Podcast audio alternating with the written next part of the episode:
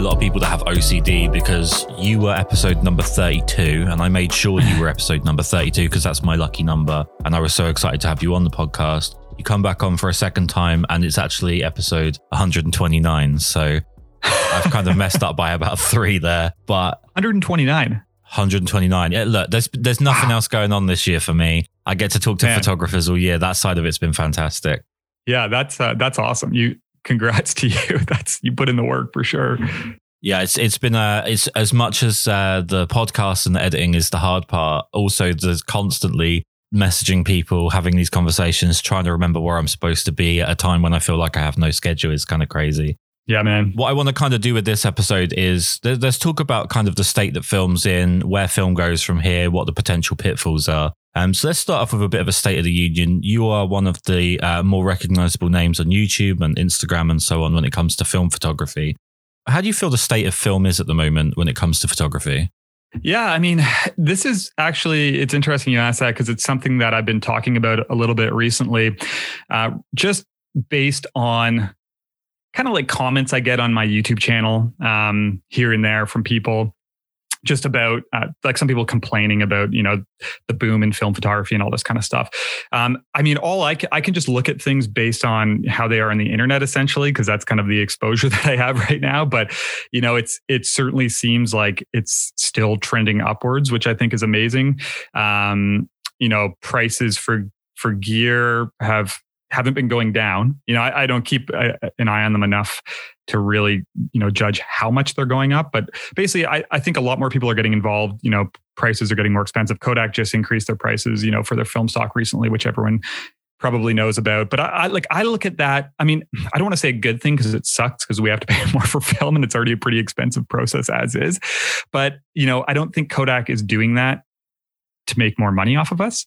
I think that mm-hmm. to me signals that um, you know, they're probably trying to expand things to keep up with this new demand. Like you got to think about, you know, this surge in film photography over probably really the last three years.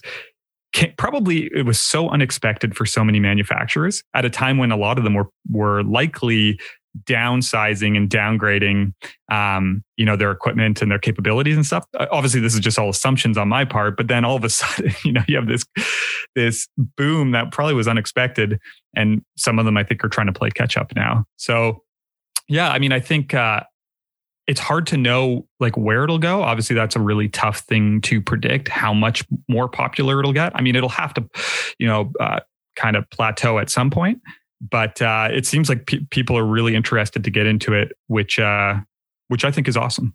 There's a couple of really interesting factors that are involved. I think a word that comes up constantly whenever I see YouTube videos about film photography, um, when I see people comment on posts of film shots, and obviously with the rise of the digital film borders where people are shooting black and white portrait uh, people like Kendall Jenner. the, the word that comes up quite a lot is hipsters, and uh, the idea yeah. that, it's kind of um, it's a cool thing to shoot film. It's a cool thing to yeah. be associated with, and that it's become a bit of a, a fashion symbol more than more than anything else. Overall, with that with that kind of motivation for some people adopting film in one way or another, is that necessarily a bad thing? Even if they're not in it for perhaps what a lot of people would see as being the right motivation, does that not help further the cause, uh, even if it's not exactly the way people would want? I think people should just do whatever makes them happy. You know, if that's for a week or if that's for 15 years. And I think, uh, you know, the people who, for some reason, feel the need to label other people and make fun of them, you know, call them hipsters and all this kind of stuff. like it's just, it just kind of confuses the hell out of me because I'm like, it's such a waste of time. So I think anyone getting involved, you know, for whatever reasons they're getting involved in film, like great, you know, like why should it why should it matter? But you know, with that being said, someone asked me not that long ago if I thought uh, you know, that this whole film photography boom was a fad. And I I really don't think it is. And and you know, sure, there maybe there's some people getting um, into it because it's trendy or, or something like that. But, you know, I really think a fad is something that dies out pretty quickly, right? Like it's here for a limited period of time, maybe because for whatever reasons it's popular and then people lose interest in it quickly. But, you know, obviously with this resurgence of film and this boom in the industry, like people are either switching to film or, or starting to shoot film and sticking with it. And you know getting not only sticking with it but getting more uh, kind of obsessed with it and adopting it into their practice. So you know it's so hard to really um, you know label things on like a grand scale because we don't know it, like every single person's intentions and interests. But um, yeah i mean i don't think i would never say someone getting interested in this for like for any different reason is a bad thing. If that's, you know, they've shot photography for 10 years digital and they want to make the switch to film, if for some reason they saw X or Y, Z person who's popular, you know, shooting film and they wanted to try it. But uh, yeah, I think, uh, like I said, it, it all comes down to just doing the things that, you know, you enjoy and that make you happy.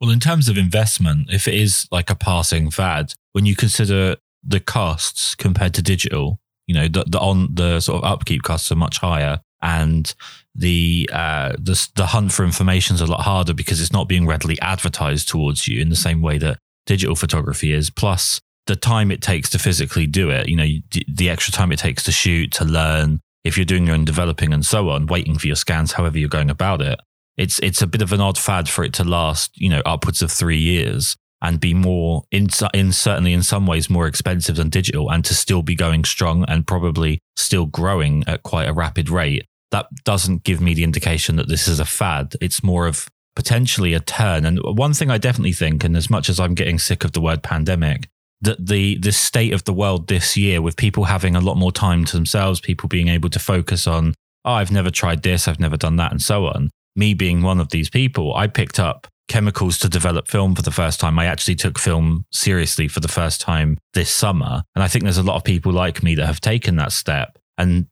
a year like this, as much as it's been bad for so many things, I can't imagine it's been that bad for the film community. Yeah, no, I, I, think you're exactly right. You know, it's been a super tough year and it's been a weird one, right? Like with people in situations that they've you know have, haven't really ever experienced before and a lot of people having a lot more time on their hands and i think you know for a lot of us that was like turning to you know trying to be as productive as we could not just like you know f- trying to push ourselves or challenge ourselves and and grow and stuff like that within kind of the the limitations that we had. So like you said you know having all this time at home it's a it's an opportunity to go and uh you know learn how to develop or learn how to scan or whatever it whatever it is. But you know t- touching on your first point there I, like i agree with you.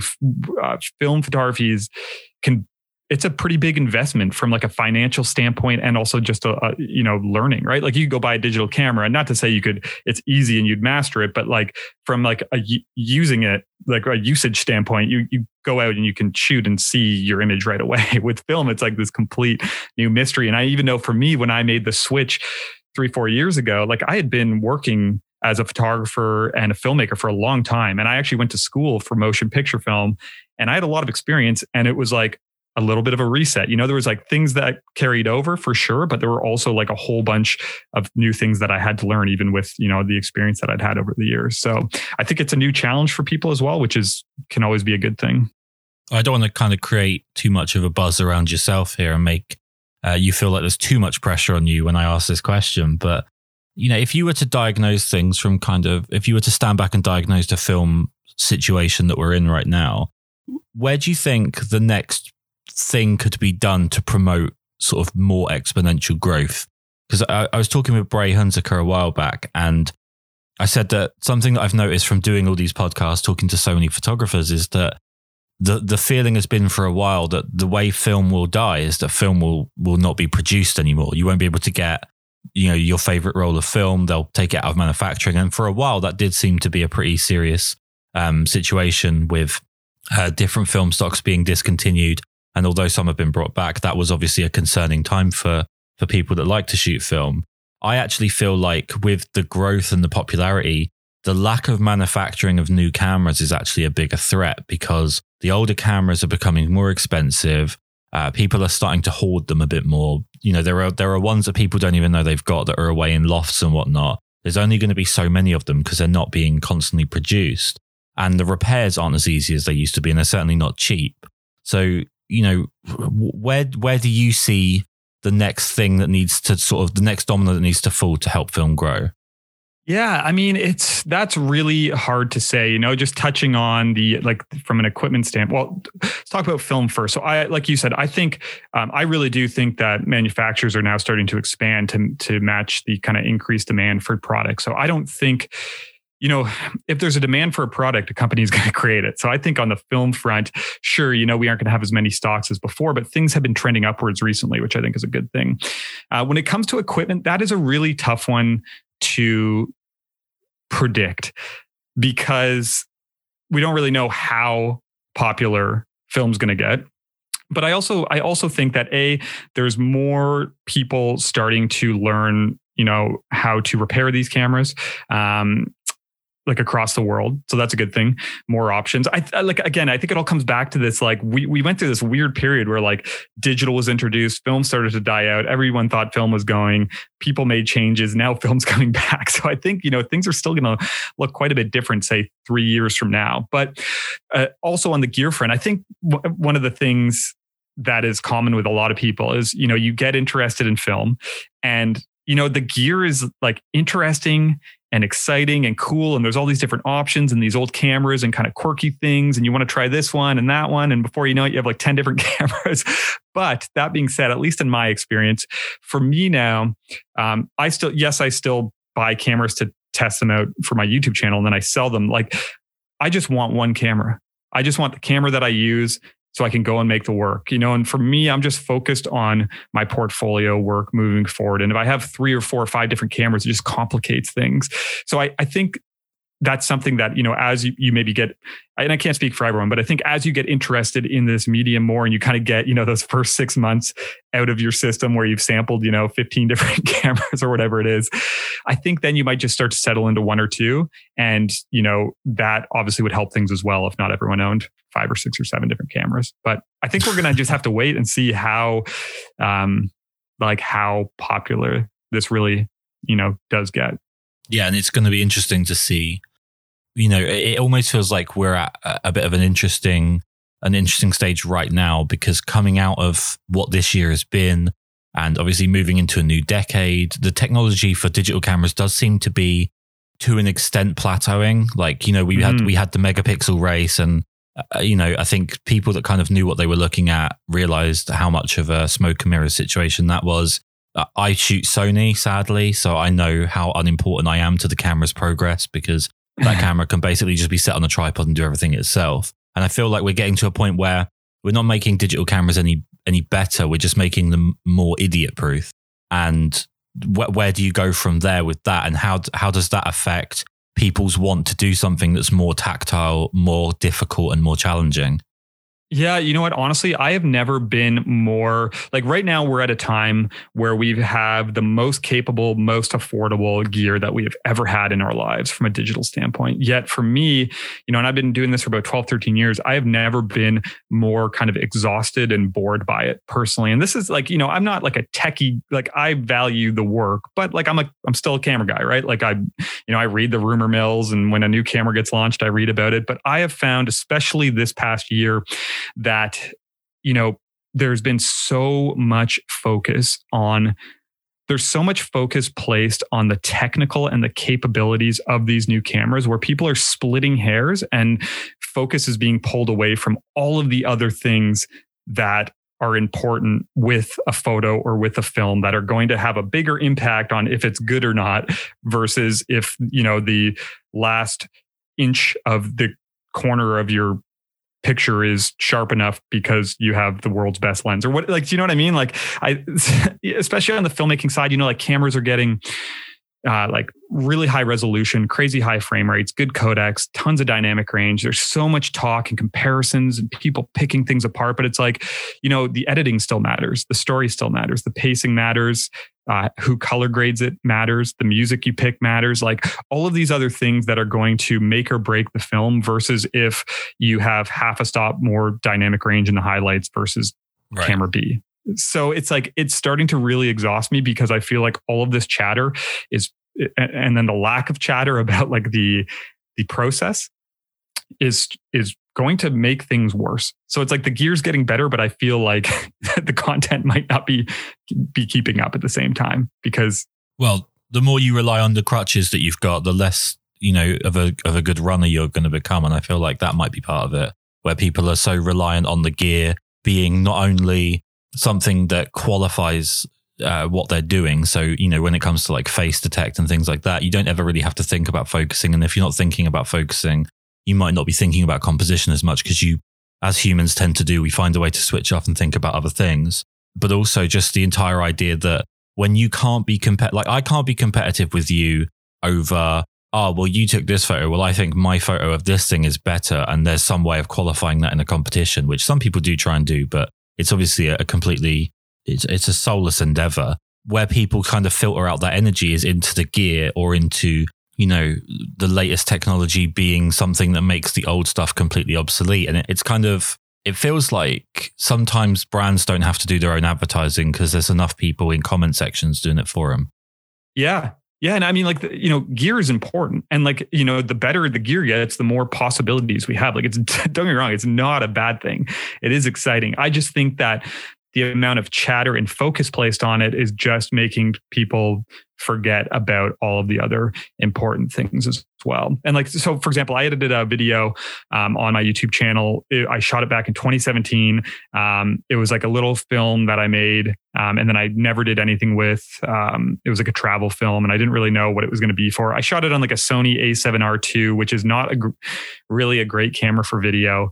Um, I shot a bunch in like the HD setting, which just looked terrible. Um, it's like 8 bit codec, whatever, whatever. Anyways, I edited the film and like, I'm like, it, it's fine. Like it works fine. The footage is fine. There's all these other elements that matter as well that are, that are going to make this a good piece. So I really think that like, you know, the, the new gear is great and it, it is giving us more possibilities, but like you could still go and use a camera, like a digital camera for, from five years ago um, like I don't I don't know production dates, but something like a you know like a Nikon D800 is still like a really good camera, and yeah. it's not going to limit you. Like people made great work five, six, seven years ago with the tools available then. Like you can still, like you can still make you know stuff that's amazing even if you don't have the best tech yet. So I don't think I'm not saying you should avoid the best tech. I, I guess the point I'm trying to get across is like it matters, but there's also a huge like a huge amount of other things that matter as much, if not more, that, you know, hopefully don't get lost. And one of the questions I feel like photographers and people in any creative industry, or even if it's just a hobby, um, could do well to ask themselves more often, rather than asking about like how someone's doing something or what settings they're doing on, is to, is to kind of ask why. Why was the photo taken in the first place? Why was it composed in the way it was? You know, I feel like so much is focused on something that I see a lot with natural light portraits, and this is a question I, I used to get quite a lot was like, what settings was this taken on? It's like, well, where are you on the, uh, you know, in relation to the equator? Because that's going to play quite a big part in, in how that affects you. And I don't know how we're going to meet a, for your different day in a different part of the world, shooting a different subject in a different direction. You know, the settings don't really factor in in the same way. What camera did you use doesn't really factor in the same way. Like you just said, probably going back six or seven years, even, there's not really that much of a difference in terms of the image quality that you're going to get out of them. It's more the usage than anything. I feel like photographers should be asking themselves, you know, why they're making the decisions that they're making. And then they'll probably find themselves being more conscious about their motivation and, and their their choices. And that will actually improve their photography more than just learning what someone else used for a photo that they like. Yeah, no, I agree, man. I also think that like personally, and this is kind of the what I've started to focus on in terms of like the message that I'm trying to um, talk about and spread and stuff. But like, I think the thing that is going to hold most, uh, well, is going to or does hold most artists back. And you know, speaking from experience, I think we all can. It has nothing to do with the gear or abilities or anything like that. It comes down to like, like what's in between your ears, like mindset, focus. You know, they're like and I think this comes across on the online world uh, at times, you know, just with like people arguing, complaining, critiquing, criticizing, shit talking other people, all that kind of stuff. Like, I think it's like our insecurities and our doubts and our ego and our envy and our jealousy and all that kind of stuff. I know we're going way off from the technical side of things, but I think that is that stuff's going to hold you back so much more than upgrading your two year old camera you know I mean? because it's going to cause you not to like act not to create the you know the work that uh, is probably like your most honest work that maybe you're too like too afraid to put out if you know it or not, right? Or just even support other artists or not criticize other people. All these other things. It's on a. It's like a. We you know flip the script completely here, but the more I get down this path and the less I start to kind of worry about gear, even though I still place focus on it. Um, that is what I find, uh, you know, is probably most limiting to to any artist. You know, if they're doing this just as a hobby or if they want to do it as a business as well. Well, something that I would love to ask you about, and this goes a little bit more sort of person to person rather than for the audience, but obviously I'm sure many people can take something from it. Um, having started to shoot film this year more seriously and having picked up my first ever medium format camera. Now it's only a 645, which I was reliably informed by a few people doesn't count as medium format. So that was positive. Um, but uh. one of the things I'm struggling with because I so when I photograph, I mostly photograph people. That's that's where mm-hmm. my my interest lies, and obviously that's not entirely where yours lies for the most part. That people I guess see on your YouTube and so on. Although I know that mm-hmm. you you have done it. One of the hardest parts I find is that with digital, I use photos to work my way through a sort of a, a, posing cycle or an expression cycle. And you can use one image to play off the next one to get you to the one image that you want. With film, that's an incredibly expensive endeavor. And I'm just kind of curious to know when it comes to obviously the, the added cost per shot, how do you go about prioritizing shots when you're shooting film? Are you, uh, you know, are you super planned out up front? Are you super aware of exactly what it is that you're looking for? And like, I mean, I don't know how this works outside of photographing people, do you, but do you mood board? Do you have a rough idea of the direction that you want to go in when you're going out with a roll of film to shoot something? Yeah, I mean, it's a good question. I mean, there's obviously differences with the type of work that I do for sure. I, you know, just hearing you talk about like working off of expressions and stuff like that, I could see how that would be more of a challenge. But for me, like with the work that I'm doing, like the, you know, the landscape kind of environment documentary, whatever you want to call it. Um, I have found that my output has really started to decrease over the years. And it's like, I don't like with your question about mood boards or, you know, pre planning, stuff like that. I really leave things open and you know, I'll, I'll, choose like an area I want to go to, and maybe I'll, you know, look at some other photographs for inspiration and stuff like that. But so much of my work is just based off of intuition. And it always seems like the weakest answer to give because it's really not that helpful. But, you know, I've re- I've just relied on that for so many years. When I go to a place, whatever I end up shooting is something that just attracts me. And usually the things that I get really excited about turn out being the images that I like the most. So, you know, that has kind of led to me especially nowadays not shooting that much you know so i'll go to some areas sometimes and they just won't be working and i'll you know i'll bring my camera and i'll maybe shoot like two or three images um, so for instance i have a roll of um, film loaded up in my pentax 67 it's been in there for like two weeks just because i mean i've been busy i've gone uh, the last place i went and shot you know nothing was really clicking so you know if i go out for the day and i shoot a roll or maybe two rolls of of film on six seven, which is 20 images, like that's a pretty big day for me. Um, so from that standpoint, you know, I don't ever really worry too much about um, about output and costs and stuff like that because I'm not really shooting that much. And you know, I don't force myself to make things. Like if I go out and something's not working, then I just don't photograph anything, and I'm totally okay with that. Um, which I think is something that at times can be difficult to do, especially if, you know, nowadays where there's like this pressure at times to feel like you have to make work. So you have something to kind of, you know, put out into the world ASAP.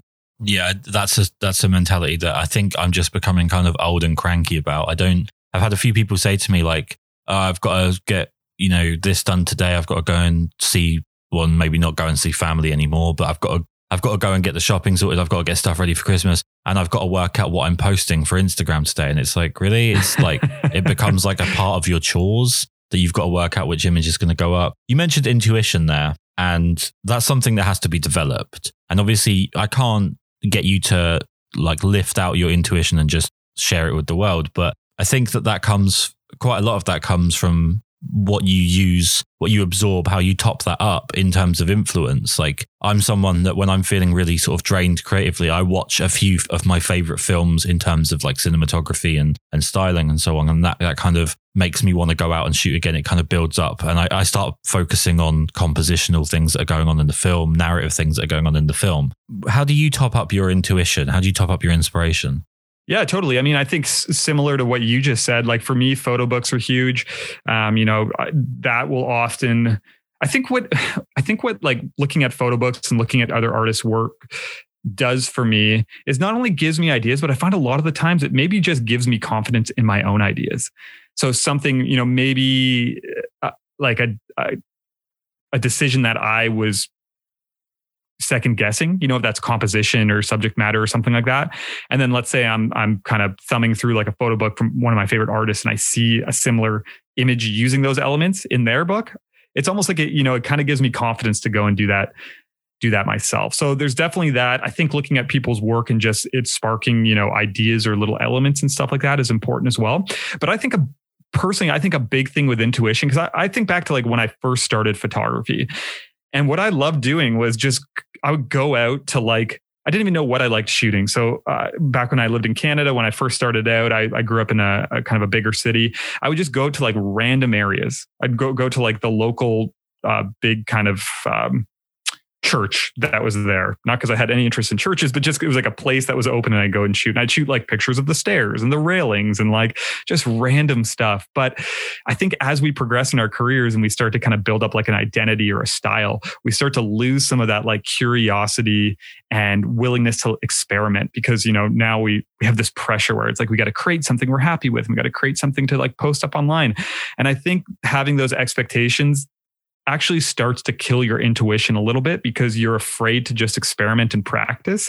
You're so focused on everything being perfect. So I think part of intuition is just like letting go, going out and just like, if you see something you want to photograph, photograph it. Because I think, like I said, as you get further along in your career, you might, you know, your intuition might guide you to something for some reason, but then you might kind of start analyzing it too much and think, you know, is that any good? How's it going to appeal to people? Is the light right? All these things, like questions that aren't bad, but at the same time, it's like, I think you just need to be okay with shooting some images that just might not be good or shooting a lot of images that might not be good because you pull little things from those, right? Like you might go and shoot two rolls of film and t- all 20 images might suck, but from one of those images out of those 20, you might find like a little element that you might enjoy that might spark something for a direction moving forward when you go back and out and shoot. So, yeah, I think letting go as well is just huge. Like not getting in your head too much when you're out shooting and questioning every image you're going to make. Um, at least I've, I've found that that's something I need to remind myself quite often. I've had a conversation with a couple of people recently who, in the US in particular, have taken this year's difficulties as an opportunity to travel the country to basically buy like a, a, a camper van or a caravan or, or whatever the Americanism is for that, um, an RV, I guess, and travel across America and photograph it. And you know, in England we'd call that a divorce if you ended up living in your van, but in America, obviously, it's a lot bigger place and it's a lot nicer to travel around. I was thinking about your trip because I first found you through the videos about your trip across um, America, and mm-hmm. I was mm-hmm. wondering how how that would have been affected, or you know, in terms of the photography or the logistics, how that would have been different if you'd have done that this year as opposed to when you actually did do it. Yeah, I mean, I can't even. Uh, it wouldn't have been a thing, that's for sure. Just because you know, living in Canada, they've had their border uh, border closed with the U.S. Um, I think almost all year now, ever since the pandemic happened. So it definitely wouldn't have been a thing. And yeah, it's it's hard to say, right? Like obviously that when we did that, it was something we planned for, we saved up for, we made sure we could, you know, af- afford the trip and then also uh, have some have some funds to kind of transition out of it afterwards. So, you know, that the the difficulties of this year, obviously, you know, just speaking from my experience, but I'm sure for a lot of people as well, has just been the uncertainty. Right. So like a loss of work, a loss of income for some people. And then just like things are changing. I mean, like, you know, for us here in the UK, things just changed this morning again, essentially. So it's like, it's real. I'm finding it really, really hard to make plans for everything. And like, you know, touching on that last answer, a, a, huge part of this year for me has just been like letting go and like doing what I can and rolling with, uh, rolling with what comes along. So, yeah, I mean, uh, even, you know, I think back to the start of this year, I was in the States, you know, before I moved over here to the UK and I was still in Canada, you know, in February, I did like a 10 day road trip. It was kind of like my last trip to go and finish the body of work that I, had been uh, working on in the Southwest. And uh, it's we, it's even just like weird to think back to that time that right now that, you know, I spent 10 days on the road. Um, it just seems like such a foreign thing with how everything's gone. So yeah, I think, um, yeah, this year has just been it's been tough to move around. You know, I've been back and forth from the UK to Canada as I made the move here, but it's been so so limited, you know, with quarantines and and all that kind of stuff. Uh, so you know, I, we talked a little bit before we started rolling, but just I think it's important for people this year to like do what they can, pick up new challenges and stuff like that, but then also just like accept what the hell's going on and be okay with the fact that right. like there's a lot of things that probably didn't go as planned. I know there were there's a t- my my year has changed so much. The only thing that didn't change was that I moved to the UK. Essentially, everything else has changed. So it is what it is, right? I mean, if I was going from somewhere like Canada to come and live in a very small country that has constantly terrible weather and not particularly fantastic food, I would maybe I would maybe take travel bans as a potential sign from the universe. But that's that's me. I, I I'm not a fan of England. You're much happier here, apparently, than I am. So congratulations on that. We're very happy to have you either way. Let's just talk about you for a second. I always find sort of people's motivation quite interesting um, and where they see themselves moving forwards. And, you know, for you in particular with photography, because obviously I know you have the podcast, you have your videography and so on. Um, but with your actual photography, what's the next step for you? What's the next um, movement forward that you want to make? Yeah, so I'm at this interesting kind of point right now. Like I said to you, you know, just transitioning out of the video production world, which was my commercial uh, and like basically my my business for a long time. It's how I made my living, and photography was always kind of a side thing, even though the two are you know kind of closely related. But now this year I've made the switch to uh, my photography, you know, my online work, YouTube, uh, and that kind of stuff. Um, so it's been a really interesting balance because obviously you know my photography isn't just making videos for YouTube and testing cameras. You know, I don't really consider that it's part of my uh, photography or part of my like career as an artist and a creator, but it's not like my work. Like I still, I'm a photographer first and foremost. I have a love and a passion for this. I have work I want to create, a direction I want to go. So it's been, you know, just a uh, learning how to juggle and balance that because I'm also doing, you know, making images a lot for all the other stuff I do. So, uh, r- like right now, the most immediate thing I'm working on is publishing a book of my uh, my uh, an American Mile project, which was the stuff in the states.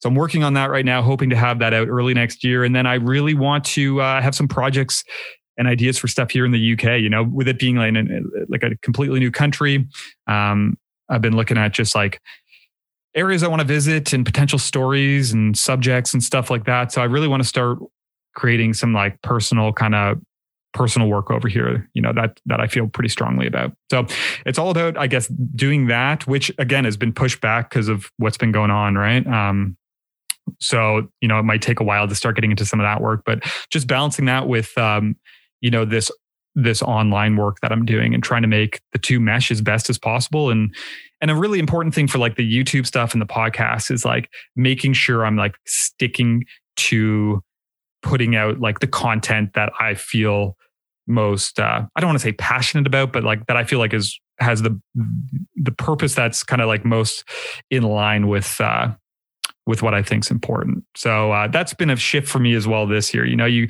I, I, find whenever you jump into like a platform, say like YouTube or a podcast, it takes you a while to like f- discover what you're like I guess your voice is or what the message is that you want to focus on, right? It's easy to get on there at first and just kind of cover everything. So that's been a bit of a shift this year as well. So I would say that like everything on the photography side is just like fluid and in motion. And it's a matter of just like rolling with it and learning how to balance it and just making sure that, you know, the work I'm doing, both creative and, and um, online stuff is stuff that just feels, feels right. Well, like I said at the beginning, I've managed to hit 129 episodes with this one. And I feel like something that's been a big part of of this year um, is people messaging me to say that you know it's in some way been helpful when you know they want to maybe escape their own thoughts or um, they want something to listen to while they're doing other things. You know, while you're standing in a queue for three hours to buy some toilet roll or whatever. And I think podcasts have become a really important part of what this year has become in a sense because it allows you to kind of be entertained, be informed, and whatever at the same time as actually getting other stuff done, being able to do stuff around the house or go for walks or whatever. So, um, I, if it's all right, I would actually just like to take a moment to just like seriously plug your podcast. And if you could just talk a little bit about some of the episodes that you've had, you know, the name of it, where people can find it, because I'd like people to find as much stuff as possible, especially for the next couple of months to keep themselves entertained and informed. Yeah. Yeah. Well, thank you. I appreciate that. Um, so the podcast that I, I think I started it pretty uh, like soon after we first had our uh, our chat back in April or whatever that was. But it's called uh, the Contact Sheet, and you can you can find it just on Apple Podcasts or Spotify, all that kind of stuff. And it's obviously a photography podcast, um, but it focuses more on like the creative journey. I would say less on the like. There's a little bit of technical chat in there, but you know, more just uh, in line, I kind of mentioned earlier, just about like mindset and process and all these things that I think are really important. So, um, you know, it started out as pretty much uh, completely interview based. So me interviewing other photographers. Um, but a, a, struggle for me with it has been like finding the time basically finding the time to do it because I was trying to release an episode a week and you know the YouTube I've been doing an episode a week uh, and this is all kind of new to me on this schedule. So uh, I've started to add in solo episodes uh, into that as well, just as like a way to. It's, it's kind of like another platform to get my message and kind of get my voice out there. Um, but I think it's really. I just want to note really quick. I think it's interesting what you said about you know having people message you and. Uh, you know, just thank you for these interviews and putting this content out and stuff. And, you know, something that I think is super important and it's something that I have certainly come to realize over the last couple of years is that you know it's really easy and i think at times a lot of people get on these platforms social media youtube and all this kind of stuff and just make it about themselves right which like you think like you start a instagram page it's your page like of course it's right. going to be about your work but like I think for anyone out there who like wants to try and like add value, or even who, whoever wants to try and like grow their following for whatever reasons those are, I like I 100% believe in focusing on other people and not yourself. So that's not to say like don't post your own work and, and that kind of stuff, but like just focus on what you can do for other people. Um, I think there's so much more um, value in that for other people, but also for yourself. It's way more rewarding than say just like trying to post up your work and see how people react to it. Um, and then I also just think it's an amazing way to like engage with people and and like kind of mark your place in a community. Um, so yeah, it just made me think of that when you mentioned people messaging you, because that's for me, out of like the work I do on YouTube, out of the work I do on my podcast, that for me, out of anything is the most rewarding stuff is when, you know, people message me and say that, you know, whatever, you know, the, the podcast episode I did really helped them get out of like a, a creative, you know, funk or like a bind or whatever it was, right? Just like those are the things to me that matters most versus like, you know, earlier in my career where it was like, what's the biggest coolest thing i can do so people think i'm successful you know I mean? like that stuff to me now does not matter at all it's more so uh, this kind of stuff that i think is really important well it's, it's kind of one of those great moments that i have every so often when i do these where you've basically predicted my next question so um, it's a, it's a, it's a wonderful. It's almost like we had a walk through. It's great, but in terms of like owing the creative community, I've noticed with things like your blog, your YouTube channel, and so on, a lot of it is almost, you know, feeding back in. And I was going to ask you, and I guess we're kind of already in that ballpark, but just how much of that is about, you know, I've, one thing I have found with the podcast is that the conversations I've had with people about photography, when they include you know, when when it basically starts off with, "Oh, I listened to your podcast with so and so," and and then we talk about something that they've said or the type of work that they do is that the conversation tends to go deeper a lot quicker. It tends to be a lot richer. I just find it more of a fulfilling experience in that sense, as much as it's great to have people be turned on to new photographers or turned on to new work that they hadn't seen before.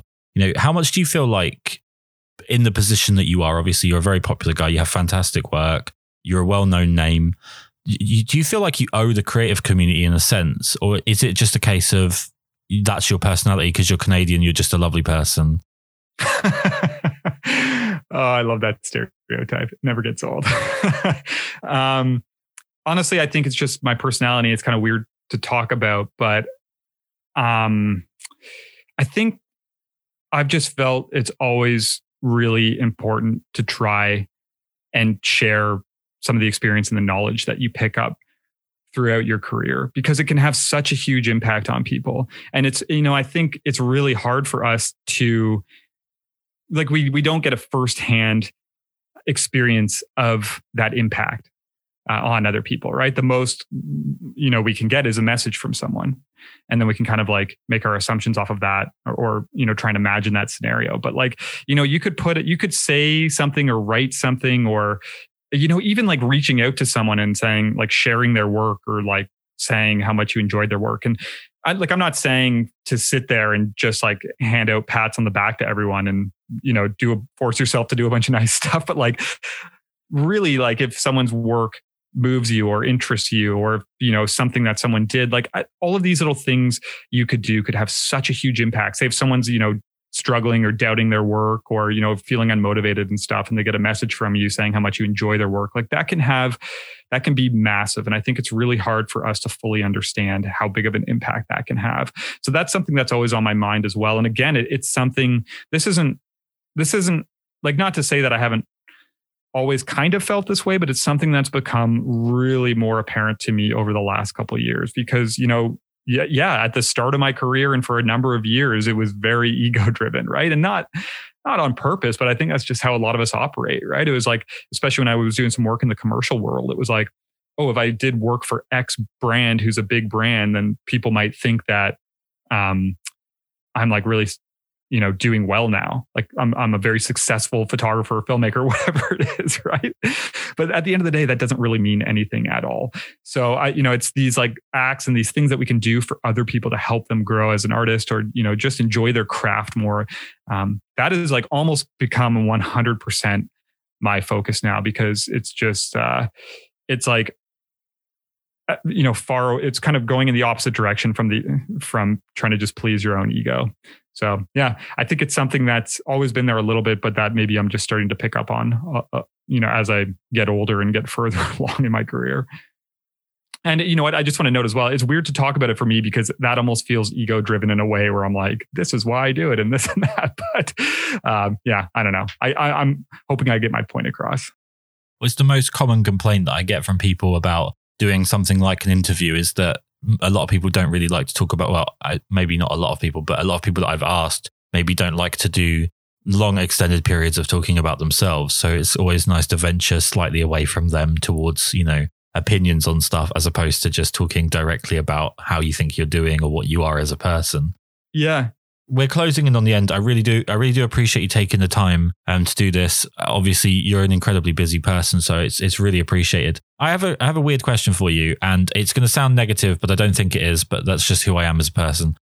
Something I've found with everything that I've ever done, I've been a chef, I've been a musician, I've been a photographer, is that sort of the more you know and the more you you become experienced, the longer you've been doing something, the opportunities to really enjoy it as opposed to just be sort of self-analytical diminish quite drastically. You become more focused on or you become I guess you become less enchanted with when something actually goes right because it starts to go right more often. So you start to actually focus more on the negatives than the positives, or at least I do. Do you find yourself enjoying photography less the more you learn and, and the more critical you are of your own ability? I would say no, just because I think for me, um, it's actually it's a really interesting question. But I, you know, if I if I have to look at kind of my journey, I think I've grown as a artist, like as a photographer, yes, over the years. But I've also grown as like like a human being and my personality, my mindset and stuff. So like you know, the way I kind of approach the world and think about things is so much different than it was 10 years ago. So I feel like now I'm doing, I'm so much I'm in a position where I'm way more capable to navigate living a creative life essentially where this is my like you know i'm consumed in photography a lot. And yes there absolutely are times where like it gets draining and it gets you know um, i just get burnt out. But i think you know what's come with you know this experience over the years is also learning how to kind of like take care of myself and detach and like you know re-energize and how to like analyze situations and experiences that i have and you know failures and upsets and all these kind of things. So i think that has really helped as my career has grown. It's helped me to um, enjoy it just as much if not more because uh, that stuff's important. Like i think if you don't focus on that um, at all and you just pour yourself in, into the technical and the creative and the career uh, you can very easily reach a point where it becomes not fun at all and then you burn out. I'm, and i'm not speaking from experience. You know a few a few years back i got to that point where like i was really questioning um, if this was for me moving forward. So yeah i think like learning the craft super important. Um, you know growing as an artist is important but also like growing as a you know growing like your the personal side of things and how you handle situations and how you navigate life is also super important. Just to be able to balance it all uh, and make sure it all operates as, as smooth as possible well i've made it a personal point over the last few years to ensure that i don't grow as a person so that i can continue to be as as petty and uh, petulant as possible again I, I, can't thank you enough for taking the time to do this you, you're very very very generous with your time I want to plug the the podcast again if possible, and also all of the places that people can go to find your work, including YouTube. So please plug away. Cool. Yeah. No, I appreciate it. I appreciate having me back on. Um, best place to find me on Instagram uh, is Kyle underscore underscore McDougall. Uh, and then you can just yeah, little someone apparently there's a Kyle McDougall and a Kyle underscore McDougall out there. But uh, on YouTube, you can uh, you can just Google my name, you'll find me. And then uh, the the podcast is called uh, Contact Sheet Podcast. So if you just search that as well, you'll find the, the web page and, and find it on Apple Podcasts and, and all those places. Thank you so much. Yeah, thanks for having me, man.